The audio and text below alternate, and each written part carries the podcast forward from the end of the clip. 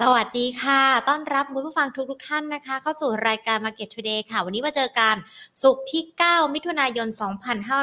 2566 อยู่กับหญิงวิมลวันเศรษฐาถาวร และทีมงาน Market Today ทุกทกท่านนะคะ ที่จะเข้ามาพูดคุยกันรวมไปถึงนักวิเคราะห์กันด้วย ที่จะมาประเมินในเรื่องของสถานการณ์การลงทุนกัน ก่อนที่จะไปไล่เรียงประเด็นต่างๆนะคะ ขอบพระคุณผู้สนับสนุนรายการของเราค่ะ บริษัททูคอร์ปอเรชั่นจำกัดมหาชน บริษัทเมืองไทยประกันชีวิตจำกัดมหาชน และธนาคารไทยพาณิชย์จำกัดมหาชนนะคะ และในขณะเดียวกันตอนนี้ Market Today ของเราก็มีช่องทางที่จะทำให้เราเนี่ยเป็นเพื่อนใกล้ชิดกันมากขึ้น มีการแลกเปลี่ยนความคิดเห็นพูดคุยกันมากขึ้น เดี๋ยวบอกกันรอบนึงแล้วเดี๋ยวท้ายชั่วโมงบอกกันอีกรอบนึงสำหรับใครที่ยังไม่ได้เข้ามาด้วยนะคะ โดยทางด้านของ Market Today ที่เรามีการไลฟ์สดการผ่าน Facebook แล้วก็ YouTube Money and Banking Channel เตรียมที่จะมีการเปิดสนับสนุนช่องทางใหม่นะคะ เป็นช่องทางผ่าน YouTube ที่จะให้แฟน ๆ รายการที่ติดตามรายการของเราเนี่ยมีส่วนร่วมพูดคุย แล้วก็เข้าถึง Market Today เข้าถึง Money and Banking Channel มากยิ่งขึ้นนะคะ ด้วยการเปิด Super Sticker ค่ะ แฟนๆ รายการของเรานะคะ ที่ต้องการสนับสนุน แต่ว่าไม่มีคำถามที่อยากจะสอบถามนักวิเคราะห์ ก็สามารถสนับสนุนรายการของเราได้ผ่านทางสติกเกอร์นะคะ เริ่มต้น 35 บาท อันนี้บอกให้ชัดเจนกันเลย เผื่อที่ใครบอกว่าอุ๊ยอยากจะสนับสนุนรายการของเรามากกว่านั้นก็ยินดีนะคะอะหรือว่าท่านใดมีคำถามที่อยากจะสอบถามนักวิเคราะห์ สามารถสนับสนุนแล้วก็ส่งคำถามผ่านทางซูเปอร์แชทได้นะคะ ราคาเริ่มต้นเพียง 60 9 บาทเท่านั้นค่ะ ซึ่งทั้งสีทั้งข้อความจำนวนคำถามก็สามารถพิมพ์ได้ยาวขึ้น ขึ้นอยู่กับการสนับสนุนของทุกๆทท่านที่จะสนับสนุนในการ Market Today หรือว่าสนับสนุนช่องทางผ่าน Money and Banking Channel ด้วยนะคะ และหากท่านใดรับชมคลิปย้อนหลัง และอยากจะสนับสนุนช่องทางของเรา ก็สามารถใช้ Super Thanks ที่เป็นไอคอนรูปหัวใจใต้คลิปนี้ สนับสนุนช่องทางของ Market Today ช่องทางของ Money and Banking Channel ได้อีกหนึ่งช่องทาง อุ้ยพูดปุ๊บมาแล้วค่ะหนึ่งช่องทางคุณขวัญ35 บาทขอบพระคุณค่ะอะใครที่อยากจะเข้ามาสนับสนุนกันนะคะ จะได้มีแรงใจแรงกายในการทำงาน สนับสนุนกันมาได้นะ และเดี๋ยวหญิงจะย้ำกันอีกรอบหนึ่งตอนท้ายรายการกันด้วยนะคะอะมาดูตลาดหุ้นกันต่อนะคะ หลังจากที่เราเปิดช่องทางให้ทุกๆคนให้แฟนรายการของเราเนี่ยเข้ามาติดตามได้มากขึ้น มาดูกันดีกว่าตลาดหุ้นช่วงเช้าเป็นอย่างไรกันบ้าง ปรับลดลงไปนะคะ 5.38 จุดค่ะปิดลงไป 1,554.12 จุด หรือว่าปรับตัวลดลงไป 0.34%มูลค่าการซื้อขายนะคะ 22,548 ล้านบาท ซึ่งตลาดหุ้นนะคะก็ยังคงมีการปรับตัวย่อลงต่อ แล้วก็ยังรอดูในเรื่องของปัจจัยใหม่ ๆ ด้วยนะคะ แล้วก็สัปดาห์หน้าเนี่ยโดยเฉพาะในเรื่องของการรายงานตัวเลขเงินเฟ้อรวมไปถึงการประชุมของเฟดด้วยว่าจะมีทิศทางอย่างไรกันบ้าง วันนี้หุ้นไทยช่วงเช้านะคะ มูลค่าการซื้อขายหลาย ๆ ตัวมีการปรับเพิ่มขึ้นมาหลาย ๆ ตัวย่อลงไปอย่างเดลต้าปิดกันไป 100 บาทช่วงเช้าปรับลดลงไป 3.38%นะคะ K-Bank ไม่เปลี่ยนแปลงนะคะ ปิดกันที่ 133 บาท 50 สตางค์ BDMs 28 บาท 75 สตางค์ JMT 42 บาท 50 สตางค์กราฟนะคะ 46 บาท 50 สตางค์ค่ะ ราคาก็ยังคงมีการปรับเปลี่ยนกันไปตามสถานการณ์ต่างๆ ด้วยนะคะ ขอบพระคุณคุณปอมด้วยนะคะ สอบถามตัว SC โอ้โห ตัวหนังสือแบบนี้สีแบบนี้ หญิงเห็นชัดเลย อะ แสดงว่ามีข้อดีด้วยนะ เราจะได้ไม่พลาดคำถามของคุณผู้ชมเนาะ เพราะว่าคนที่สนับสนุนมา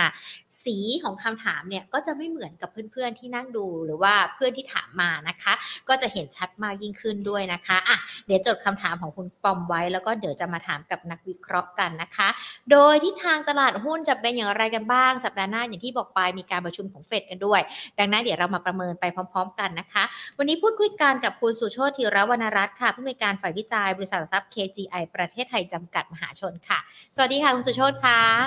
ครับ สวัสดีครับคุณสุโชติค่ะเดี๋ยวเรามองตลาดหุ้นกันก่อนละกันนะคะ เพราะว่าในรอบสัปดาห์นี้เราจะเห็น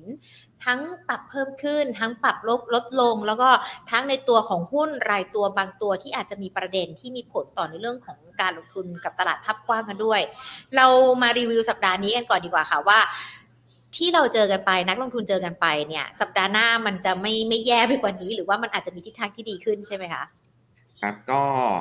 สาเหตุก่อนนะครับ สิ่งที่ผ่านมาในช่วง 1-2 สัปดาห์ที่ผ่านมาหรืออาจจะเป็นเดือนแล้วก็ได้นะครับ ที่ตลาดหุ้นไทยเนี่ยเป็นลักษณะการไซเวดาวมาตลอดนะครับแล้วสิ่งที่เราสังเกตได้อย่างหนึ่งก็คือนักลงทุนต่างชาติเนี่ย เป็นผู้ขายสุทธิมาตลอดทางเลยนะครับ ซึ่งตรงนี้เนี่ยก็เป็นการลดพอร์ตนะครับในเรื่องของทั้งปัจจัยพื้นฐานเองนะครับ เนื่องจากว่าในช่วงของเดือนพฤษภาคมที่ผ่านมาเนี่ยต้องบอกว่านักวิเคราะห์นะครับโดยเฉลี่ยแล้วเนี่ยมีการปรับลดประมาณการกำไรของบริษัทจดทะเบียนลงค่อนข้างเยอะมากนะครับคือโดยเฉลี่ยแล้วเนี่ยใน Bloomberg consensus เนี่ยปรับลดลงมาถึงประมาณสักเฉลี่ย 6%ถ้าเทียบกับในเดือนพฤษภาคมอ่าเทียบกับเดือนเมษายนที่ผ่านมานะครับเพราะฉะนั้นเนี่ยการขายของนักลงทุนต่างชาติเนี่ย ปัจจัยแรกคือในเรื่องของปัจจัยพื้นฐานนะครับ ปัจจัยที่2นะครับอาจจะเป็นความกังวลนะครับในเรื่องของสถานการณ์การเมืองของประเทศไทยเรานะครับ เนื่องจากว่าตอนนี้เนี่ยพอเลือกตั้งเสร็จปุ๊บนะครับก็มีการขายล็อกกำไรกันนะครับแล้วก็รอความชัดเจนในเรื่องของการจัดตั้งรัฐบาลการฟอร์มทีมรัฐบาล หรือการรอดูนะครับว่าโฉมหน้าของรัฐบาลใหม่เนี่ยจะเป็นอย่างไรนะครับถึงจะมาประเมินกันอีกทีหนึ่งก็เลยทำให้มีแรงขายสุทธิมาต่อเนื่อง นะครับแต่ล่าสุดเมื่อวานนี้วันพฤหัสนะครับแรงซื้อกลับค่อนข้างหนาแน่นนะครับโดยเฉพาะนักลงทุนต่างชาติกลับมาเป็นผู้ซื้อสุทธิในรอบหลายวันนะครับตรงนี้เนี่ยต้องบอกก่อนนะครับว่าผมเชื่อว่านะครับผมประเมินว่าเป็นแรงซื้อในลักษณะของช็อต covering กลับ คือการซื้อคืนนะฮะหลังจากที่ขายไปเยอะนะครับเนื่องจากว่าอะไรนะฮะเนื่องจากว่าสัปดาห์หน้าเนี่ยจะมีอีเวนต์สำคัญนะครับก็คือหัวข้อของวันนี้เลยที่เราจะคุยกันก็คือในเรื่องของการประชุมเฟดนะครับซึ่งตอนนี้เนี่ยข้อมูลหลายอย่างเมื่อคืนวันนี้เนี่ย มันเริ่มส่งสัญญาณอะไรบางอย่างนะครับ ว่าเอ๊ะตอนนี้เนี่ยเฟดอาจจะหยุดการขึ้นดอกเบี้ยหรือเปล่าสำหรับการประชุมรอบนี้นะครับ เนื่องจากว่าตลาดแรงงานเนี่ยเริ่มที่จะส่งสัญญาณในเรื่องของการแผ่วลงละนะครับ แล้วก็สิ่งหนึ่งที่เราเห็นเนี่ยชัดเจนเลยก็คือในเรื่องของราคาน้ำมันดิบนะครับในตลาดโลกที่ก็เริ่มที่จะเป็นลักษณะของการทรงตัวหรือปรับตัวลดลงนะครับแม้ว่าทางกลุ่ม OPEC Plus เนี่ยส่งสัญญาณการลดกำลังการผลิตมาเรื่อยๆนะฮะแต่ราคาน้ำมันดิบเนี่ยไม่ขยับตามนะเพราะฉะนั้นสิ่งที่เกิดขึ้นตรงนี้เนี่ย มันส่งผลสะท้อนในเรื่องของอัตราเงินเฟ้อนะครับว่าน่าจะไม่ไม่ได้ปรับขึ้นไปมากกว่านี้ละนะครับถ้าดูจากราคาน้ำมันดิบตอนนี้ แล้วก็พอมาดูตลาดแรงงานที่เริ่มที่จะลดความร้อนแรงลงนะครับ ก็เลยทำให้ตลาดมองกันหลายส่วนแล้วนะครับ ว่าตอนนี้เนี่ยสัปดาห์หน้าน่าจะมีการตรึงอัตราดอกเบี้ยสำหรับของเฟดนะครับซึ่งก็ตรงกับ House View นะครับหรือมุมมองของทาง f a r i s e a r c h KGI เรานะครับก็เลยทำให้เกิดสิ่งหนึ่งที่เกิดขึ้นเมื่อวานนี้ก็คือทุกคนนะครับ เมื่อมีคนซื้อปิดสถานะคนแรกนะครับ คนอื่นๆก็ตามมานะครับ แล้วก็นักลงทุนสถาบันเนี่ยก็กลับเป็นผู้ที่ช่วยซื้อกับหนุนขึ้นมาอีกนะครับ ก็เลยทำให้เกิดแรงซื้อกลับในหุ้นขนาดใหญ่ที่ปรับตัวลงมาเยอะๆนะฮะสังเกตอย่างหนึ่งนะครับ เมื่อวานนี้เนี่ยหุ้นที่ปรับขึ้นแรงเนี่ยเป็นหุ้นที่ปรับลงมาเยอะๆ แล้วก็เป็นภาพของไซเวย์ดาวตลอดเดือนที่ผ่านมานะครับขณะที่หุ้นที่เป็นลักษณะการ sideway up มาต่อเนื่องนะครับจะเห็นอย่างหนึ่งก็คือเมื่อวานนี้ไม่ค่อยได้ขึ้น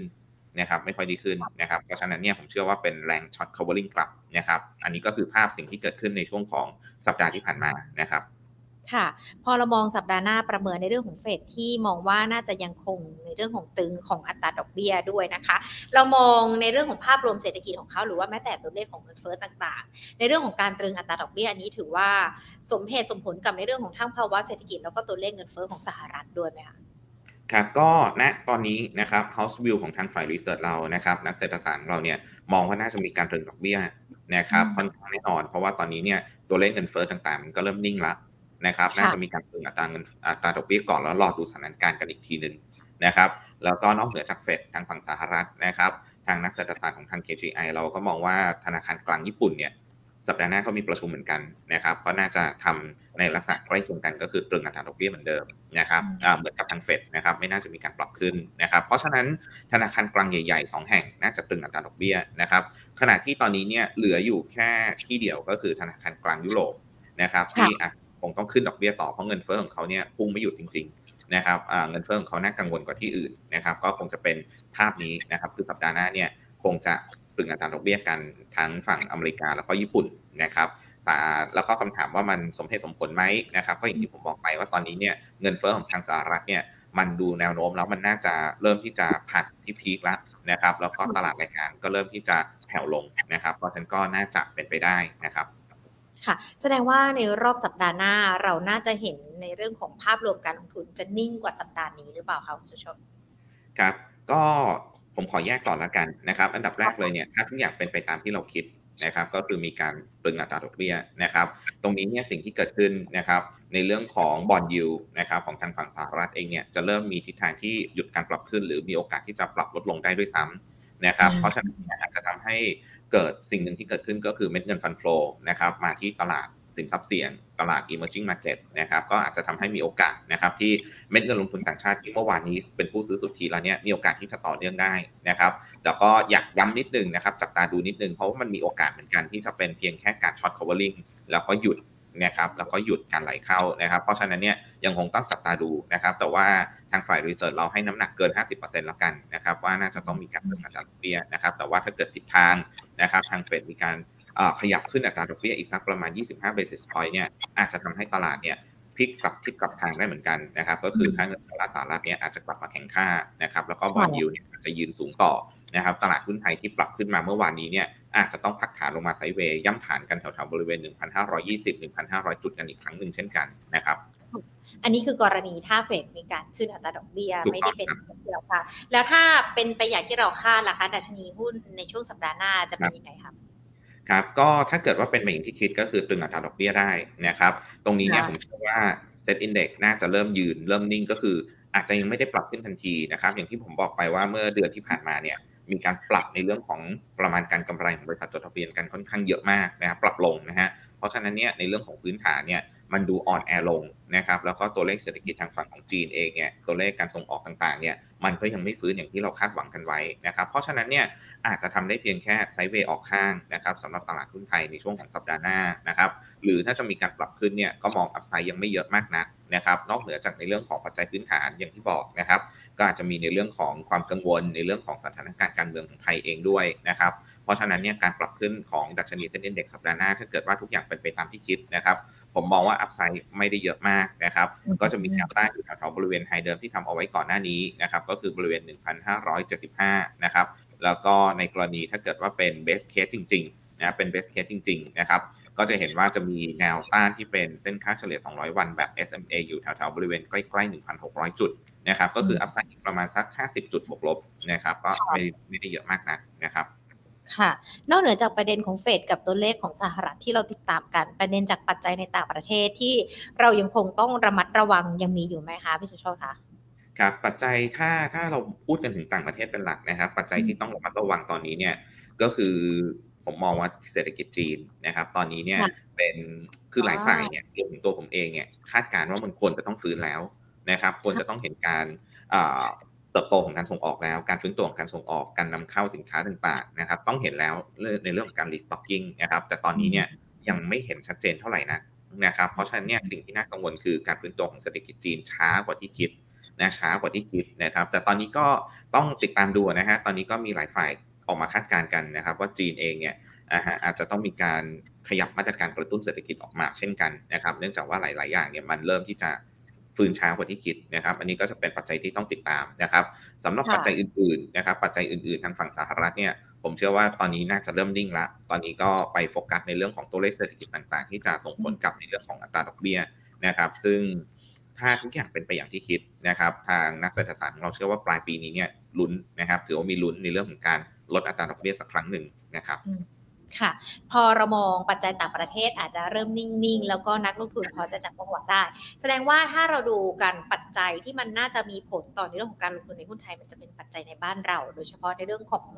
สถานการณ์การเมืองหรือเปล่าคะที่ถึงแม้ว่า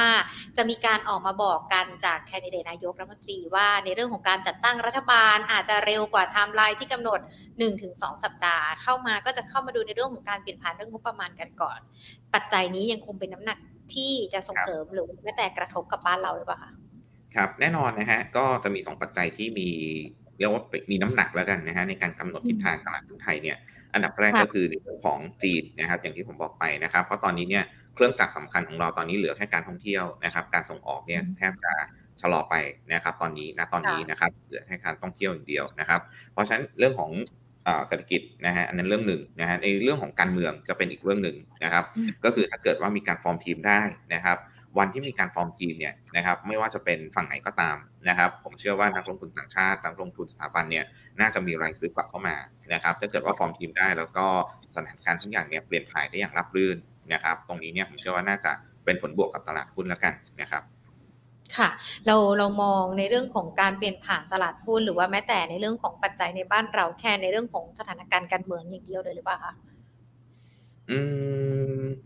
ตราดอกเบี้ยตอนนี้ก็ก็เริ่มเริ่มขยับขึ้น อย่างกรงงก็ขยับขึ้นดอกเบี้ยแล้วแล้วเราก็เห็นในเรื่องของภาคธนาคารก็มีการขึ้นดอกเบี้ยกัน เกือบจะถูกแบงก์แล้วด้วยนะคะ อันนี้จะมีผลมากน้อยยังไงบ้างไหมคะพี่สุชนครับในเรื่องของดอกเบี้ยของบ้านเราเนี่ยนะครับต้องบอกว่ายังมีโอกาสขึ้นดอกเบี้ยได้อีก นะครับยังมีโอกาสขึ้นดอกเบี้ยได้อีกนะครับที่ที่นักเศรษฐศาสตร์เราประเมินนะครับ แต่อาจจะไม่ได้มากนักแต่มีโอกาสนะครับ ซึ่งตรงนี้เนี่ยอันดับแรกเลยนะครับ ก็มีผลบวกกับทางกลุ่มธนาคารพาณิชย์แล้วก็ชัดเจนนะครับว่าธนาคารพาณิชย์ก็มีการปรับตัวขึ้น โดยเฉพาะตัวที่ความเสี่ยงต่ำนะครับอย่างยกตัวอย่างเช่นอย่างตัว BBL KTB นะครับหรือตัวที่มีการพักฐานลงมาแรงแล้วนะครับผมก็มองว่าน่าสนใจนะครับเพราะฉะนั้นอันดับแรกเลยเนี่ยเป็นบวกกับกลุ่มธนาคารพาณิชย์นะครับ แต่นะฮะแต่นะครับอาจจะไม่ได้เป็นบวกกับหุ้นในกลุ่มที่มีต้นทุนทางการเงินอื่นๆนะครับยกตัวอย่างเช่นนะครับกลุ่มอสังหาริมทรัพย์นะครับ ซึ่งต้องบอกว่านักวิเคราะห์ของเราเนี่ยก็ค่อนข้างจะกังวลนะครับกังวลในเรื่องของทิศทางต่างๆ ตรงนี้ก็เลยมีการ downgrade กลุ่ม อสังหาริมทรัพย์ลงมาเช่นกันนะครับ เพราะฉะนั้นต้องบอกว่าทิศทางดอกเบี้ยเนี่ยมันเป็น 2 มุมนะครับมันเป็น 2 มุมนะครับก็จะมีกลุ่มที่ได้บวกกับกลุ่มที่เป็นลบนะครับแต่ว่าถามว่าจะเป็นลบกับตลาดหุ้นไทยไหมนะครับณขณะนี้เนี่ยผมเชื่อว่าน่าจะไม่ได้มีผลมากนักกับในภาพรวมของ SET Index นะครับน่าจะไม่ได้มีผลมากนักนะครับเนื่องจากว่าตอนนี้เนี่ย bond yield ของบ้านเราเนี่ยที่เป็นส่วนใหญ่นะครับนักวิเคราะห์หรือนักลงทุนเนี่ยจะใช้เป็นตัวกำหนดในเรื่องของ valuation ตลาดหุ้นเนี่ย นะครับก็เราจะไปดูที่ bond yield กันเป็นหลักนะครับ จะสังเกตอย่างหนึ่งก็คือ bond yield บ้านเราเนี่ยค่อนข้างจะเกาะกับทิศทางของ bond yield สหรัฐเป็นหลักนะครับ อาจจะไม่ได้อิงกับในเรื่องของอัตราดอกเบี้ยนโยบายของบ้านเรานะครับ ค่ะในในรอบช่วงจังหวะระยะเวลาที่ตลาดยังรอความชัดเจนจากสถานการณ์การเมืองบวกกับในเรื่องของต่างประเทศที่ดูเหมือนจะนิ่ง ๆ แล้วเราก็น่าจะมองไปในทิศทางเดียวกันว่าตลาดต่างประเทศ หรือว่าแม้แต่ปัจจัยต่างประเทศจะเป็นยังไง และเรามองในเรื่องของฟันโฟของต่างชาติล่ะคะเพราะเรายังดูต่างชาติก็ยังคงขายขายบ้านเราอยู่นะคะครับในเรื่องของฟันโฟนะครับจริงๆเนี่ยนะฮะก็หวังว่านะฮะถ้าตึงอัตราดอกเบี้ยสัปดาห์หน้าเนี่ยฟันโฟอาจจะเริ่ม หยุดแรงขายนะครับอาจจะหยุดแรงขายนะครับ แต่ถามว่าจะเข้าไหมนะครับ อันดับแรกเลยนะครับ ขอการเมืองนิ่งนะครับสองนะครับการเมืองนิ่งนะฮะสองนะครับปลายปีนี้ถ้ามีการลดอัตราดอกเบี้ยครั้งแรกอย่างที่เราคาดการณ์กันไว้เนี่ยผมเชื่อว่าครึ่งปีหลังเนี่ย fund flow น่าจะเข้าไทยนะครับก็ปัจจัยนี้ต้องติดตามนะครับ fund flow น่าจะเข้าไทย ซึ่งตรงนี้ก็ต้องบอกว่าเป็นสมมติฐานหลักของทางฝ่าย research เรานะครับว่า การเมืองไม่น่าจะมีอะไร แล้วก็ในเรื่องของอการลดอัตราดอกเบี้ยของเฟดเนี่ยปลายปีน่าจะเห็น เพราะฉะนั้น fund flow น่าจะเริ่มเข้าตั้งแต่กลางปีนี้เป็นต้นไปก็คือ อาจจะช่วงกลางกรกฎาคมถึงสิงหาสิงหานะครับเนื่องจากช่วงนั้นเนี่ยการเมืองไทยน่าจะเริ่มเห็นแล้วนะครับว่าจะออกในรูปแบบไหนนะครับค่ะพี่สุชาติค่ะถ้าอย่างนั้นเองในช่วงนี้เราอาจจะเห็นตลาดหุ้นของเราไปไหนไม่ได้ไกล จนกว่าในเรื่องของ กรกฎาที่มันน่าจะมีอัพไซด์หรือว่ามีทิศทางที่ดีขึ้น ถ้าอย่างนั้นในช่วงกรอบระยะเวลาช่วงนี้ที่รอจังหวะตลาดปรับตัวดีขึ้นล่ะคะ แนะนำนักลงทุนยังไงดีคะสำหรับในเรื่องของการกำหนดธีมการลงทุนนะคะครับถ้าเกิดว่าเป็นนักลงทุนที่เก็งกำไรระยะสั้นระดับสักภายในเดือนนี้แล้วกันนะฮะภายในเดือนมิถุนายนนะครับผมอยากให้โฟกัสไปที่หุ้นในกลุ่มท่องเที่ยวก่อนนะครับท่องเที่ยวก่อนนะครับ เพราะอะไรนะฮะตอนนี้เนี่ยหุ้นในกลุ่มหลาย ๆ ตัวนะครับมีการปรับขึ้นมาเมื่อวานนี้เนี่ย ไม่ว่าจะเป็นหุ้นในกลุ่มที่เกี่ยวข้องกับ commodity เป็นหลักอย่างกลุ่มพลังงานนะครับก็ต้องบอกว่าเป็นแรง short covering เป็นหลัก เพราะว่าเราไปดูแล้วเนี่ยราคาน้ำมันก็ไม่ได้โดดเด่นอะไรนะครับ spread ปิโตรเคมีก็ยังไม่ได้ฟื้นนะครับ เพราะฉะนั้นน่าจะเป็นแค่แรง short covering เป็นหลักนะครับ เพราะฉะนั้นเนี่ยตอนนี้เครื่องจักรอย่างเดียวของเราเนี่ยเป็นการท่องเที่ยวนะครับ การส่งออกเราก็ดูแล้วน่าจะยังแผ่วอยู่นะครับ ก็อย่างที่บอกไปทางจีนเองเนี่ย ทางประเทศจีนเองเขายังไม่ได้ฟื้นตัวเต็มที่ยังไม่ได้ฟื้นไข้เต็มที่นะครับเพราะฉะนั้นเนี่ยเครื่องจักรสาคัญเราคือการท่องเที่ยวเป็นหลักเลยนะครับเพราะฉะนั้นเนี่ยอันดับแรกถ้าเกิดว่ากำหนดกลยุทธ์การลงทุนในช่วงเดือนมิถุนายนนะครับธีมหลักขอไปที่โฟกัสในเรื่องของการท่องเที่ยว หรืออาจจะคาบเกี่ยวไปที่หุ้นที่เกี่ยวข้องกับในเรื่องของกลุ่มค้าปลีกนะครับซึ่งจะรับอันนี้ส่งในเรื่องของภาคการท่องเที่ยวได้ด้วยเช่นกันนะครับ เพราะว่าในช่วง กลางปีนี้เป็นต้นไปเนี่ยเที่ยวบินจากจีนจะมีการเพิ่มสล็อตขึ้นมาค่อนข้างเยอะนะครับเพราะฉะนั้นเนี่ยน่าจะเปิดอัพไซด์ในเรื่องของภาคการท่องเที่ยวได้ อันนี้ก็คือการลงทุนระยะระยะหนึ่งเดือนก็คือเดือนมิถุนายนนะครับแต่ถ้าเรามองไปจนถึงช่วงสักประมาณ 3-6 เดือน ก็คือมองไปถึงปลายปีที่ผมบอกนะครับหุ้นในกลุ่มที่ผมมองว่าน่าเก็บน่าสนใจย่อลงมาเนี่ยต้องซื้อนะครับก็อาจจะไปโฟกัสนะครับหุ้นในกลุ่มธนาคารพาณิชย์ที่รักกาอยู่นะครับแล้วก็หุ้นในกลุ่มนอนแบงค์นะครับที่เป็นลักษณะของการปล่อยสินเชื่อต่างๆนะครับ หุ้นในกลุ่มเหล่านี้เนี่ยแม้ว่าตอนนี้อาจจะกังวลนะครับในเรื่องของการเข้ามาคุมเข้มของทางแบงก์ชาติเองก็ตามนะครับหรือการที่มี NPL อาจจะเกิดขึ้นในช่วงช่วงท้ายแล้วกันนะฮะช่วงท้ายก่อนที่เศรษฐกิจเนี่ยจะฟื้นขึ้นมานะครับแต่ตรงนี้เนี่ยผมเชื่อว่าถ้าบอลยูปรับตัวลงเนี่ยหุ้นในกลุ่มนอนแบงก์เนี่ยจะเป็นกลุ่มหนึ่งที่รับอันนี้ส่งในส่วนของเซนติเมนต์ตรงนี้นะครับเพราะฉะนั้นเนี่ยถ้ามองการภาพระยะกลางถึงยาวนะครับผมอยากให้เก็บหุ้นในกลุ่มธนาคารพาณิชย์แล้วก็รวมไปถึงหุ้นในกลุ่มนอนแบงก์ด้วยนะครับ ค่ะ ถึงแม้ว่าตอนนี้กลุ่มนอนแบงก์เห็นทางแมชชัดก็บอกว่าอาจจะมีการคุมในเรื่องของสินเชื่อรถด้วยหรือเปล่าครับการคุมสินเชื่อตรงนั้นเนี่ยถ้าสังเกตนะฮะเพดานของเขาเนี่ยค่อนข้างจะอยู่ในกรอบที่สูงกว่านะฮะสูงกว่าผู้ปล่อยอสินเชื่อเช่าซื้อในปัจจุบันนะครับยกตัวอย่างเช่นอย่างตัวหลักๆนะครับอย่างตัว KKP อย่างตัวทิสโก้เองก็ตามนะครับ หรือคนอื่นๆเนี่ยผมเชื่อว่าตอนนี้เนี่ยนะครับ อัตราดอกเบี้ยเนี่ยถ้าแคปเอาไว้เนี่ยน่าจะ น่าจะไม่ถึงนะฮะน่าจะไม่ถึงเพราะตอนนี้มีการที่อยู่ในกรอบที่เหมาะสมแล้วนะครับ แล้วก็อาจจะเป็นผลบวกกับผู้ประกอบการรายใหญ่ด้วยซ้ำนะครับ เนื่องจากว่าผู้ประกอบการรายเล็กที่อยู่นอกตลาดเนี่ยส่วนใหญ่จะคิดอัตราดอกเบี้ยที่ค่อนข้างสูงเนี่ยกลุ่มเหล่านั้นเนี่ยจะถูกควบคุมนะครับแล้วก็จะทำให้มีในเรื่องของภาพเม็ดเงินเนี่ยไหลเข้ามาที่หุ้นในกลุ่มนะขนาดใหญ่ที่เป็นนอนแบงค์ขนาดใหญ่นะครับเพราะฉะนั้นผมมองว่าไม่ได้น่ากังวลนะครับ ตอนนี้เนี่ยที่น่ากังวลในเรื่องของกลุ่มนอนแบงค์เนี่ยไปโฟกัสเรื่อง NPL ก่อนดีกว่านะครับ อยากให้ผ่านจุดที่เรียบร้อยที่สุดก่อนนะครับ ซึ่งผมเชื่อว่าปีนี้เนี่ยน่าจะน่าจะเห็นแล้วนะครับ ว่าผ่านได้เดี๋ยวเรามาแยกย่อยกันในหุ้นที่สามารถเล่นได้ช่วงเดือนมิถุนายนเป็นกลุ่มท่องเที่ยวกับคาปี ส่วนรอบ 3-6 เดือนนะคะ ก็เป็นหุ้นที่เกี่ยวกับแบงก์กับนันแบงก์ถ้าย่อลงมา ก็ค่อยๆ ทยอยสะสมเก็บงั้นมาแยกในส่วนของรอบ 1 เดือนมิถุนายนนี้ก่อนค่ะ กลุ่มที่เกี่ยวข้องกับการท่องเที่ยวกับคาปี ถ้าเจาะเป็นตัวละคะ ครับถ้าเกี่ยวกับการท่องเที่ยวนะฮะอันดับแรกเลยเนี่ยตัวพิมพ์นิยมนะครับตัวพิมพ์นิยมนะฮะอย่างตัว AOT เนี่ยนะครับผมมองว่ายังไงก็ต้องซื้อถ้าเกิดว่าต่างชาติกลับเข้ามาซื้อนะครับแล้วก็ตัว AOT เองเนี่ยนะครับจะเป็นตัวหนึ่งที่มีการพักฐานลงมาแล้วด้วยนะครับในช่วงที่ผ่านมา นะครับมีการพักฐานลงมาแล้วนะครับเพราะฉะนั้นผมมองว่าน่าสนใจนะครับในเชิงของการทยอยเข้าซื้อตัว AOT ได้นะครับ เนื่องจากว่าการพักฐานลงมาถ้าสังเกตนะครับแถวๆบริเวณ 70 บาทเนี่ยเริ่มที่จะยืนบริเวณนี้นะครับแล้วก็เริ่มมีแรงซื้อกลับนะครับขณะที่ปัจจัยพื้นฐาน AOT เองเนี่ยอย่างที่เราทราบกันว่าเขาค่อนข้างที่จะใช้คำว่าผูกขาดได้เลยแล้วกันนะครับสำหรับในเรื่องของภาคการเดินทางการท่องเที่ยวของไทยนะครับ อันนี้ก็เป็นตัวแรกที่ผมมองว่าน่าสนใจนะครับ สำหรับในแพทเทิร์นกราฟของเขาน่าสนใจเพิ่มขึ้นไปอีกนะครับก็คือในเรื่องของตัว MACD กับ RSI เนี่ยสังเกตอย่างหนึ่งนะครับ MACD เนี่ยเริ่มที่จะมีการปรับขึ้นนะครับปรับขึ้นตัด signal line ขึ้นแล้วนะครับ RSI ก็มีการปรับตัวขึ้นเช่นกันนะครับขณะที่ย่อยลงมาดูในเชิงของกลุ่มเส้นค่าเฉลี่ยนะครับจะเห็นว่าเมื่อวานนี้เนี่ยนะครับเขามีการผ่านกลุ่มเส้นค่าเฉลี่ยหลักๆ ระยะสั้นตั้งแต่ 3 วันถึง 15 วันขึ้นมา นะครับตอนนี้ก็เลยเป็นลักษณะที่น่าจะมีโอกาสเกิด technical rebound เกิดขึ้นสำหรับตัว LG นะครับก็ผมมองว่าน่าจะมีโอกาสในเรื่องของการฟื้นตัวขึ้นไปทดสอบแนวต้านเส้นค่าเฉลี่ย 200 วันแบบ EMA นะครับแถวๆบริเวณ 73 บาท แล้วก็เส้นแนวต้านเทนไลน์ด้านบนเนี่ยแถวๆบริเวณ 74 บาทนะครับในส่วนของแนวรับนะครับจุดที่เขาผ่านขึ้นมาเนี่ยนะครับก็จะอยู่แถวๆบริเวณ 71 บาท นะครับก็จะเป็นแนวรับสำหรับตัว AOT นะครับอ่าอันนี้ก็เป็นตัวแรกนะครับที่เป็นพิมพ์นิยมสำหรับท่องเที่ยวนะครับแล้วก็อีกตัวหนึ่งนะครับอาจจะนักลงทุนอาจจะมองข้ามไปนะครับเนื่องจากว่าเขาอาจจะเป็นเรียกว่าเป็นตัวน้องของตัว AOT แล้วกันก็คือหุ้น BAFS นะ BAFS นะครับตัวนี้เติมน้ำมันอากาศยานนะครับ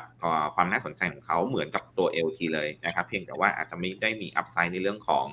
อการค้าปลีกที่สนามบินนะครับ แต่ว่า BAFS เนี่ย เที่ยวบินที่บินเข้าไทยหรือผ่านออกไทยเนี่ยเราต้องเติมน้ำมันเนี่ยยังไงก็ต้องเติมกับ BAFS นะครับก็จะเป็นตัวหนึ่งที่ที่รับอานิสงส์ในส่วนของตรงนี้โดยตรงเช่นกันนะครับแล้วก็ต้องบอกว่าตัว BAFS เองเนี่ยทางนักวิเคราะห์เราเชื่อว่านะครับจะมีการ turnaround แบบ year on year เนี่ยผลประกอบการตั้งแต่ไตรมาสที่ 1 เห็นแล้วว่าจะมีการ turnaround แบบ year on year ไตรมาสสองสามสี่จะเห็นภาพนี้ต่อเนื่องทุก ๆ ไตรมาสติดเลยนะครับ แล้วก็ไป peak ที่ไตรมาสที่4นะครับที่เป็นช่วง high season ของภาคการท่องเที่ยวนะครับ ก็จะเป็นตัวหนึ่งที่น่าสนใจนะครับ มาดู pattern กราฟของเขาบ้างนะครับ จะเห็นว่าเขาบีบกรอบเนี่ยแคบลงมาเรื่อยๆนะครับถ้าถ้ามองลักษณะนะครับ ตีเส้นลงมาก็จะเห็นเป็นลักษณะของสามเหลี่ยมที่บีบกรอบแคบมาเรื่อยๆนะครับ ลักษณะนี้นะครับรอสัญญาณการเบรกอยู่นะครับถ้าเกิดว่ามีการเบรกผ่าน 32.5 ได้นะครับ 32.5 ผมมองว่าน่าจะมีโอกาสนะครับ ขึ้นไปทดสอบแถวๆบริเวณไฮเดิมที่ทำเอาไว้ก็คือบริเวณ 34.5 นะครับ ก็จะเป็นแนวต้านได้นะครับสำหรับในส่วนของแนวรับนะครับ ถ้ายังไม่พ้น 32.5 นะครับ ผมมองแนวรับของเขาแถวๆบริเวณ 31.5 บาทนะครับ แล้วก็ stop loss เปิดผิดทางเนี่ยก็คือเส้นค่าเฉลี่ย 200 วันใกล้ๆที่ที่ค้ำอยู่ข้างล่างนะครับ ก็แถวๆบริเวณ 31 บาท อันนี้ก็จะเป็นคู่หูนะครับสำหรับในเรื่องของการเดินทางของไทยนะครับ ถ้ามาดูในเรื่องของการท่องเที่ยวจริงๆเนี่ย ผมอยากให้ไปดูที่กลุ่มโรงแรมตัวหนึ่งที่น่าสนใจก็คือตัวอรวันหรือ ERW นะครับตัวเอราวันเนี่ยพักฐานลงมาแรงนะครับในช่วงที่ผ่านมานะฮะแล้วก็เป็นตัวหนึ่งที่ผมเชื่อว่าเขา เป็นโรงแรมที่เน้นในไทยนะครับ เพราะฉะนั้นเนี่ยนะครับถ้าเกิดว่าเราตีมหลักก็คือการท่องเที่ยวไทยเนี่ยกำลังจะค่อยๆพิกอัพขึ้นเรื่อยๆเนี่ยนะครับคือช่วงปีช่วงต้นปีที่แล้วเนี่ยดีมากแล้วนะครับในช่วงตั้งแต่กลางปีนี้เป็นต้นไปปลายปีเนี่ยจะดียิ่งขึ้นไปอีกนะครับเพราะฉะนั้นเนี่ยนะครับตัวเอราวันที่เน้นการท่องเที่ยวไทยเนี่ยผมเชื่อว่าจะเป็นตัวหนึ่งที่ที่น่าสนใจนะครับแล้วก็ราคาหุ้นเนี่ยพักฐานลงมาให้เก็บเรียบร้อยแล้วนะครับผลการดำเนินงานปีนี้ก็เริ่มเทิร์นอาราวเช่นกันนะครับ ตัว ERW นะครับ ตอนนี้ราคาหุ้นเขาปรับตัวขึ้นมาเนี่ยแพทเทิร์นกราฟของเขาเนี่ยอาจจะติดแนวต้านอยู่นิดนึงนะครับ ก็ติดแนวต้านไฮเดิมตรงแถวๆบริเวณ 4.46 แล้วก็บังเอิญเนี่ยเป็นเส้นค่าเฉลี่ย 200 วันที่ค้ำเอาไว้อยู่ด้วยนะครับ เพราะฉะนั้นนะครับต้องยืนเหนือ 4.46 ขึ้นไปถึงจะแนะนำเป็นลักษณะของการ follow buy นะครับ เนื่องจากว่าถ้าเกิดว่าพ้นตรงนี้ได้ปุ๊บเนี่ยจะมีแรงเก็งกำไรตามเกิดขึ้นนะครับ ผมเชื่อว่าน่าจะมีโอกาสค่อนข้างสูงที่จะ ปรับตัวขึ้นไปเพื่อทดสอบแนวต้านที่เป็นเส้นเทนไลน์ของเขานะครับ ก็จะอยู่แถวๆบริเวณ 4.8 บาทนะครับ ก็จะเป็นเป้าหมายสำหรับการฟื้นตัวนะครับ แต่ว่าย้ำว่าให้พ้น446 หรือให้มั่นใจเนี่ยคือ 450 ขึ้นไปนะครับ แต่ถ้าไม่พ้นนะครับก็จะติด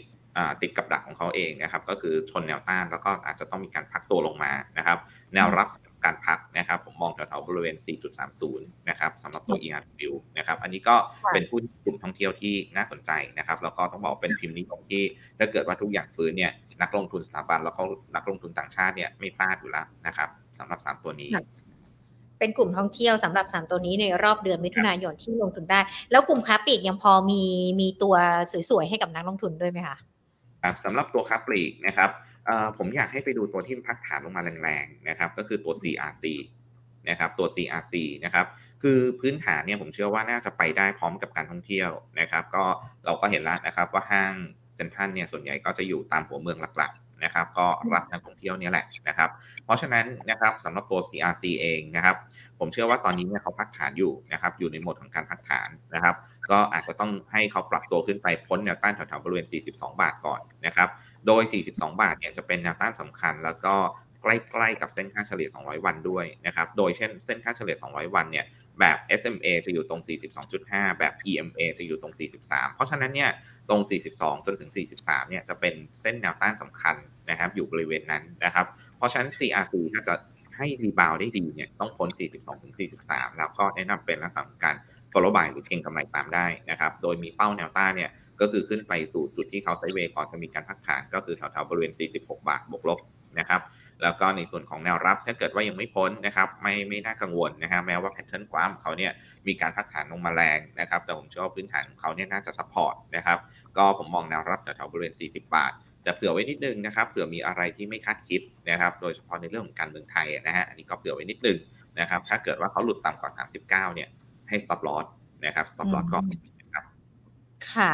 ก็เป็นหนึ่งตัวนะคะสำหรับตัวที่เกี่ยวข้องกับการค้าปลีกก็คือ CRC เท่ากับว่ามีประมาณสักสี่ตัวในรอบเดือนมิถุนายนที่นักลงทุนเข้าไปเล่นได้ แล้วก็สังเกตอย่างหนึ่งนะฮะ ผมพยายามจะเลือกตัวที่นักลงทุนสถาบันซื้อได้ นักลงทุนต่างชาติเข้าได้ ถ้าเกิดว่าฟันโฟลกลับเข้ามานะครับอันนี้ก็ก็ผมอยากให้โฟกัสกลุ่มนี้เป็นหลักก่อนนะครับ เนื่องจากว่านักลงทุนต่างชาติเนี่ยขายหุ้นไทยไปเยอะ ถ้าเกิดว่าเขาจะต้องซื้อกลับเนี่ยก็ต้องโฟกัสตัวที่เป็นกลางขึ้นไปถึงใหญ่นะครับค่ะ อะอันนี้ก็ถือว่าเป็นรอบรอบเดือนมิถุนายนนะคะ และทีนี้มองจังหวะที่คนผู้ชมอาจจะชอบในเรื่องของการทยอยสะสมเพื่อรอการฟื้นตัวในช่วงสักกลางกลางกรกฎาไปจนถึงปลายปีละคะ อย่างที่คุณสุชาติบอกไปกลุ่มแบงก์ non-bank นะคะมีตัวไหนได้บ้างคะครับแบงก์เนี่ยเอาตัวที่ตัวที่ผมตัวที่นักวิเคราะห์เราชอบก่อนละกันก็คือตัว BBL แบงก์กรุงเทพนะครับ ตัวนี้เนี่ย conservative สุดนะฮะคือ NPL เนี่ยน่าจะน้อยนะครับ แล้วก็กลุ่มลูกค้าเขาเป็นกลุ่มลูกค้าองค์กรขนาดใหญ่ เพราะฉะนั้นเนี่ยความเสี่ยงนะครับที่จะเกิดกับ SME เนี่ยน้อยนะครับ แล้วก็ความเสี่ยงที่จะเกิดกับ consumer นะครับก็น้อยเช่นกันนะครับ เพราะฉะนั้นเนี่ยก็จะเป็นตัวหนึ่งที่ความเสี่ยง NPL น้อย ขณะที่ดอกเบี้ยนะครับในไทยอย่างที่เราเห็นกันนะครับ ว่าเป็นแนวโน้มที่ปรับตัวขึ้นนะครับ แล้วก็ส่วนต่างอัตราดอกเบี้ยก็ปรับตัวขึ้นเช่นกันนะครับ ก็เป็นลักษณะของการเล่น10 following ได้นะครับ เป็นเทรนขาขึ้นสำหรับตัว BBL นะครับ ก็การ sideway up ของเขาเนี่ยจะเป็นลักษณะการค่อยๆไซเวอัพขึ้นนะครับแล้วก็ price to book ตอนนี้ก็แถวๆ0.6ถึง0.7 เท่าก็ยังต่ำกว่า book value อยู่นะครับก็ถือว่าไม่ได้แพงอะไรนะฮะการ sideway up ของเขานะครับถ้าเกิดว่าจะมองในเรื่องของการทยอยซื้อนะครับซึ่งเราเล่นยาวหน่อยหนึ่งนะครับเพราะฉะนั้นเนี่ยรอให้เขาย่อลงมาลึกๆก็ได้นะครับไม่ต้องไปรีบไล่ราคานะครับ pattern เขาเนี่ยเขาเป็นระเบียบวินัยมากนะครับก็ 160 นะครับเป็นจุดเข้าซื้อจุดแรกถ้าเกิดว่ามีการพักตัวลงมานะครับแล้วก็ถ้าเกิดว่าสถานการณ์แย่กว่าที่คิดนะครับมีการปรับตัวลงมาแรงๆนะครับแถวๆบริเวณ 155 นะครับก็จะเป็นแนวรับสำคัญที่ให้ทยอยเข้าซื้อได้นะครับ ค่ะ BBL ตัวเดียวเลยใช่ไหมคะอีกตัวหนึ่งเนี่ยผมขอเผื่อไว้นะครับ ก็เป็นตัวหนึ่งที่ pattern graph อาจจะไม่ได้เป็นขาขึ้นนะครับ แต่ว่าแต่ว่าราคาหุ้นเขาเนี่ยพักฐานลงมาเรียบร้อยแล้วนะครับ ก็คือตัวเคแบนนะครับ ตัวกสิกรนะครับ เป็นตัวที่นักกาดหนักเลยนะครับ คือกลุ่มนี้เนี่ยไม่ว่าจะเป็น BBL เองนะครับ KTB เองเนี่ยเป็นไซเวอัพมาตลอดทางนะครับแม้แต่ตัว SCB เองเนี่ยก็เริ่มฟื้นตัวแล้วนะครับเหลือตัวสุดท้ายที่ยังไม่ฟื้นก็คือตัว KBank นี่ยฮะตัว K-Bank เนี่ยพักฐานลงมาแล้วยังไม่ได้ฟื้นชัดเจนเหมือนตัวอื่นนะครับขณะที่ตอนนี้เนี่ยผมเชื่อว่านะครับพื้นฐานของเขาเนี่ยก็แน่นอนเขาอาจจะกังวลในเรื่องของ NPL โดยเฉพาะในกลุ่ม SME ต่างๆนะครับเพราะฉะนั้นเนี่ย ตัว K-Bank เองนะครับผมมองว่าพักฐานตรงนี้ไซด์เวย์แถวๆบริเวณ 130 นะครับ น่าจะเอาอยู่บริเวณนี้ก็ทยอยซื้อสะสมนะฮะแถวๆ130นะครับ stop loss เผื่อผิดทางเผื่อมีสถานการณ์ที่เราไม่คาดคิดจริงๆนะฮะถ้าจุดโลคือ 125 เอาไม่อยู่เนี่ยอาจจะต้องกัดฟันในเรื่องของการ stop loss ก่อนนะครับแต่ผมเชื่อว่าดูจากที่ผ่านๆมาเนี่ยนะครับตลาดหุ้นไทยลงแค่ไหนเนี่ย เคแบงก็ค้างอยู่แถวๆนี้นะครับเพราะฉะนั้นผมเชื่อว่า 130 ลงมาจนถึง 125 เนี่ยน่าสะสมนะครับเพื่อไปรอในช่วงช่วงปลายปีนี้นะครับที่รอเม็ดเงินฟันฟลอเข้าไทยแบบเต็มที่จริงๆนะครับ ค่ะ แล้วกลุ่มนอนแบงค์ล่ะคะครับนอนแบงค์ตอนนี้เนี่ยผมขอสองตัวนะครับนักวิเคราะห์เราชอบดูสองตัวด้วยกันนะครับ ตัวแรกเนี่ยเป็นตัวติดล้อ นักวิเคราะห์ของเราประเมินว่าคุณภาพสินทรัพย์ของเขาเนี่ยน่าจะค่อยๆดีขึ้นละนะครับแล้วก็อย่างที่ผมบอกไปว่าบอลยูเนี่ยน่าจะผ่านจุดสูงสุดนะครับคือขึ้นก็ได้อีกไม่เยอะละนะครับเพราะฉะนั้นเนี่ยตัวติดล้อเองเนี่ยจะเป็นตัวหนึ่งที่น่าสนใจสำหรับการลงทุนในช่วงครึ่งปีหลังนะครับราคาหุ้นเขาเนี่ยถ้าดูภาพระยะไกลๆเนี่ยคือลงมาเยอะมากนะฮะจากเกือบเกือบ40 บาทเนี่ยลงมาเลย 20 กว่าบาทนะครับเพราะฉะนั้นเนี่ยผมมองว่าคือคือยังมีโอกาส นะครับในเรื่องของการฟื้นตัวได้เยอะนะฮะสำหรับตัวติดล้อนะครับก็มองแนวรับของเขานะครับแถวๆบริเวณ 26 บาท แล้วก็เส้นค่าเฉลี่ย 200 วันเนี่ยจะอยู่แถวๆบริเวณ 25 บาทนะครับจะเห็นว่าเขาเพิ่งพ้นเส้น 200 วันมาไม่กี่วันมาสักประมาณเดือนเดียวเองนะครับสักประมาณเดียวนะครับ เพราะฉะนั้นเนี่ย โอกาสในเรื่องของการ pull back พักลงมาแถวๆบริเวณ 25 มีโอกาสได้เหมือนกันนะครับ ก็เน้นทยอยสะสม 26 ลงมาจนถึง 25 นะครับสำหรับตัวติดล้อนะครับ แล้วก็อีกตัวหนึ่งที่ผมอยากให้จับตาดูก็คือตัว EON นะฮะตัว EON นะครับ ก็จะเป็นตัวหนึ่งที่ไตรมาสที่1ไตรมาส4ของเขาเนี่ยเขาปิดงบเดือนกุมภานะครับ มาเขาโชว์ศักยภาพอย่างหนึ่งก็คือคุณภาพสินทรัพย์เนี่ยฟื้นแบบนักวิเคราะห์เราตกใจนะครับ จนจนบอกว่าเขาน่าจะผ่านจุดที่แย่ที่สุดแล้ว นะครับเพราะฉะนั้นตัวอีออนเองเนี่ยเป็นตัวหนึ่งที่คุณภาพสินทรัพย์ค่อนข้างฟื้นเร็วนะครับแล้วก็ถ้าไปดูในส่วนของ PE ratio ของเขาเนี่ยนะครับนักวิเคราะห์ของเราที่เราประเมินเนี่ยนะครับกำไรปีนี้เนี่ยคิดเป็น PE ratio เนี่ยน่าจะอยู่บริเวณสักประมาณ 10-11 เท่า คือค่อนข้างเป็นที่ PE ต่ำนะครับ แล้วก็คุณภาพสินทรัพย์ผ่านจุดที่แย่ที่สุดไปแล้ว เพราะฉะนั้นหลังจากนี้ไปเนี่ยก็เป็นภาพที่ค่อยๆ ขึ้นละนะครับสำหรับตัวอีออนนะครับ ก็อาจจะต้องมีการพักบ้างเนื่องจากว่าเขาขึ้นมาตลอดทางเหมือนกันนะครับสำหรับตัวออนก็ผมมองว่าแนวรับที่น่าสนใจนะครับสเต็ปที่1เนี่ยอาจจะมองแถวๆบริเวณจุดโลที่เขาย้ำๆอยู่รอบนี้นะครับแถวๆบริเวณ 195 นะครับ 195 นะครับ แล้วก็ถ้าเกิดว่ามีสถานการณ์ไม่คาดคิดนะครับ เส้น 200 วันที่รออยู่ข้างล่างเนี่ย ก็จะอยู่แถวๆบริเวณ 185 นะครับ ค่ะอะก็จะเป็น 4 ตัวที่เล่นได้ในรอบเดือนมิถุนายนกับ 4 ตัวที่ทยอยสะสมกันไป เพื่อรอการฟื้นตัวในช่วงที่เหลือของปีนี้ช่วงครึ่งหลังของปีนี้ด้วยนะคะ ก่อนที่จะไปตอบคำถามกันนะคะพี่สุโชตมีคุณผู้ชมสอบถามมาเดี๋ยวหญิงจะดึงมาสัก 5 ตัวหุ้นนะคะ อยากให้พี่สุโชตแนะนำการลงทุนสำหรับนักลงทุนที่นอกจากเราจะต้องมีการติดตามสถานการณ์กันแล้วทยอยซื้อทยอยสะสมตามหุ้นที่ที่พี่สุโชตแนะนำกันไปแล้ว ยังต้องมีวิธีการยังไงสำหรับการรับมือกับตลาดในช่วงนี้บ้างคะถ้าถามว่าการรับมือกับตลาดในช่วงนี้นะฮะก็คือช่วงนี้เนี่ยสังเกตอย่างหนึ่งว่าตลาดหุ้นไทยเนี่ย volatility สูงกว่าในอดีตมาก เนี่ยฮะคือแบ่งวันหนึ่งเนี่ยมี 20 จุดให้เห็นสบายๆนะครับไม่ว่าจะเป็นลงหรือขึ้นก็ตามนะครับเพราะเพราะฉะนั้นเนี่ยส่วนหนึ่งที่ผมเห็นนะครับ ก็คือมันเป็นผลจากในเรื่องของตราสารอนุพันธ์ต่าง ๆ ที่เริ่มเข้ามามีบทบาทนะครับไม่ว่าจะเป็นในเรื่องของการ short selling นะครับหรือในเรื่องของการการซื้อเป็นลักษณะของ super margin ต่างๆนะครับโดยเฉพาะหุ้นขนาดกลางขึ้นไปถึงขนาดใหญ่นะครับเพราะฉะนั้นเนี่ยความผันผวนค่อนข้างสูง นะครับ แต่ผมก็อยากให้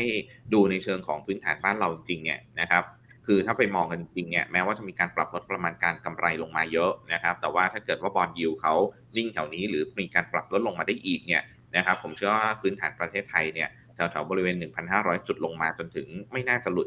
1,540เนี่ยอ่า1,450 เนี่ยนะครับ น่าจะเอาอยู่ เพราะฉะนั้นเนี่ยพันผวนเนี่ย ตอนนี้เน้นตั้งรับดีกว่า นะครับในช่วงของต้นเดือนมิถุนายนเนี่ยเน้นตั้งรับดีกว่านะครับ เนื่องจากว่าความผันผวนค่อนข้างสูงมากนะครับถ้าเกิดว่าจะมีการไล่ราคาขึ้นไปในช่วงของการประชุมเฟดถ้าเกิดว่ามีการตรึงอัตราดอกเบี้ยอย่างที่เราคาดการณ์นะครับ ถ้ามีการไล่ราคาขึ้นไปเนี่ยก็เน้นในเรื่องของการทยอยขายเมื่อมีการปรับตัวขึ้นนะครับ เพราะผมเชื่อว่าสถานการณ์ต่างๆ มันยังไม่นิ่งจนกว่าจะเข้าสู่ช่วงของสักประมาณเดือนสิงหาคมเป็นต้นไปนะครับ เพราะฉะนั้นกลยุทธ์พวกนี้ก็เน้นตั้งรับดีกว่านะครับ ถ้าเกิดว่าขึ้นมาก็ทยอยขายเมื่อราคาปรับขึ้นนะครับ ค่ะอะได้ค่ะ เป็นคำแนะนำสำหรับนักลงทุนด้วยนะคะ ทีนี้ขอสอบถามเป็นรายตัวนะคะ เริ่มจากคุณปอมก่อนเลยที่มีการส่งสติกเกอร์มาผ่านทาง Super Chat ของเราด้วยนะคะ หยิบมาเป็นตัวแรกเลยสำหรับตัว SC ค่ะ ถือต่อได้ไหมคะทุน 4 บาท 20 สตางค์ค่ะ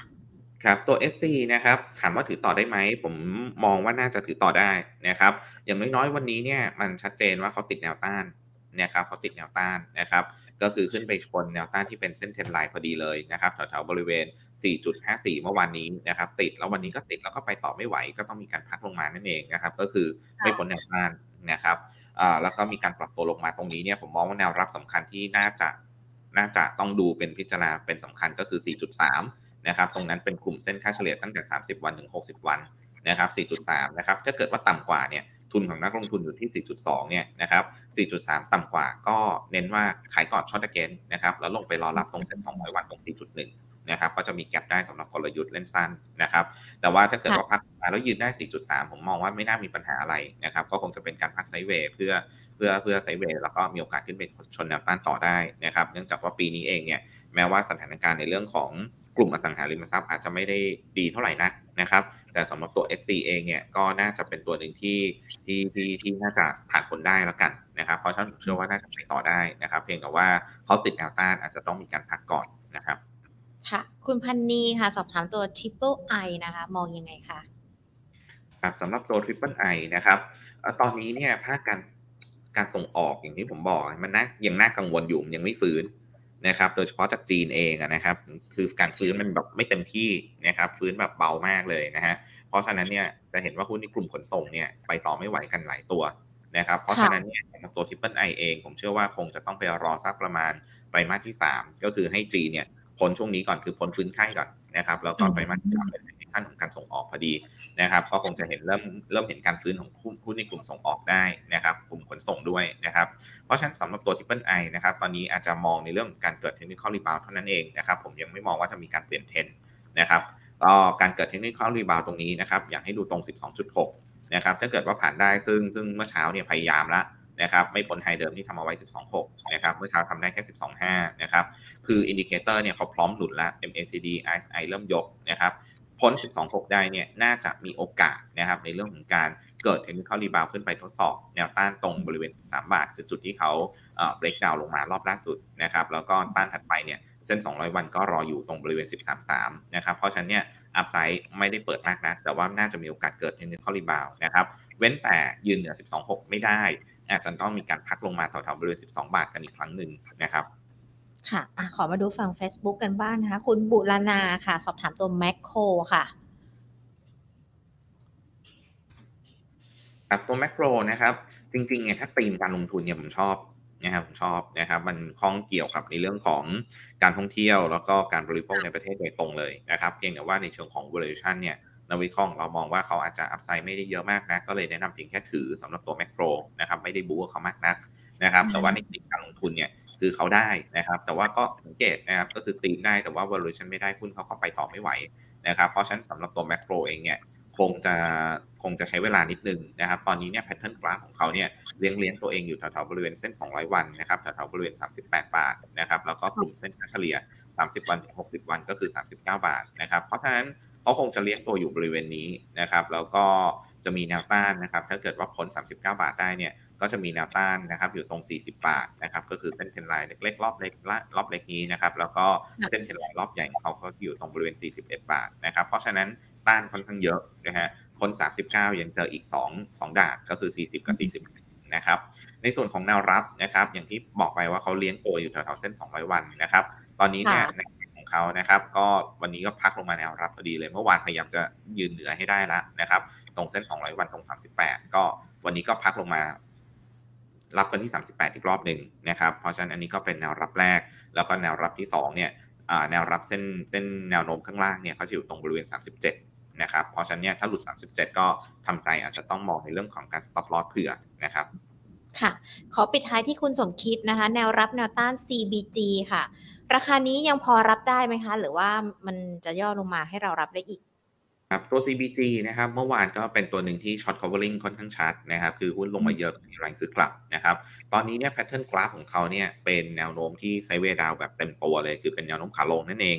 นะครับแม้ว่าของสมวันนี้จะเริ่มหยุดการทำจุดต่ำใหม่ละนะครับ แต่ว่าพอเขาไซเวดาวมานานๆเนี่ยมันก็จะเกิดสิ่งหนึ่งที่เกิดขึ้นก็คือแนวต้านเขาเยอะนะครับเพราะฉะนั้นเนี่ยเขาอาจจะต้องมีการปรับตัวขึ้นมาให้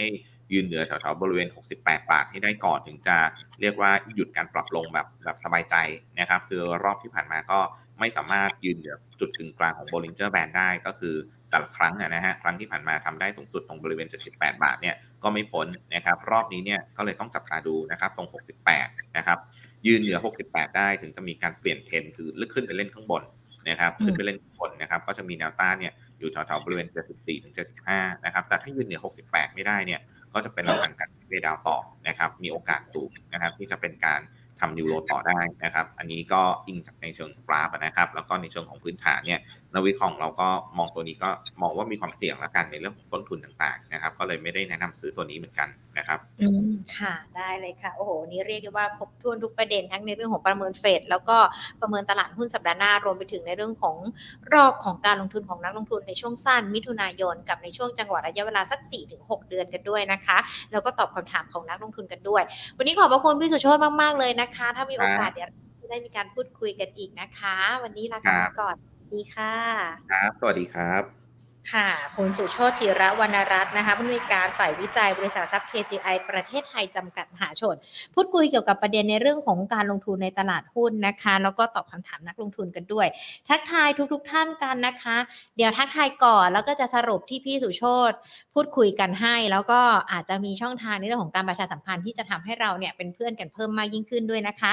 ทุกๆคนที่ดูกันอยู่อย่าเพิ่งออกไปไหนกันนะ สวัสดีค่ะ คุณนัทพันธ์คุณนาคุณไก่ข้าวมันไก่คุณบุรานานสวัสดสดีนะคะ สวัสดีคุณขวานสวัสดีคุณปอมค่ะ ที่มีการส่งสติกเกอร์ซูเปอร์แชทกันมาด้วย คุณอากิระคุณอ๋อยคุณพันนี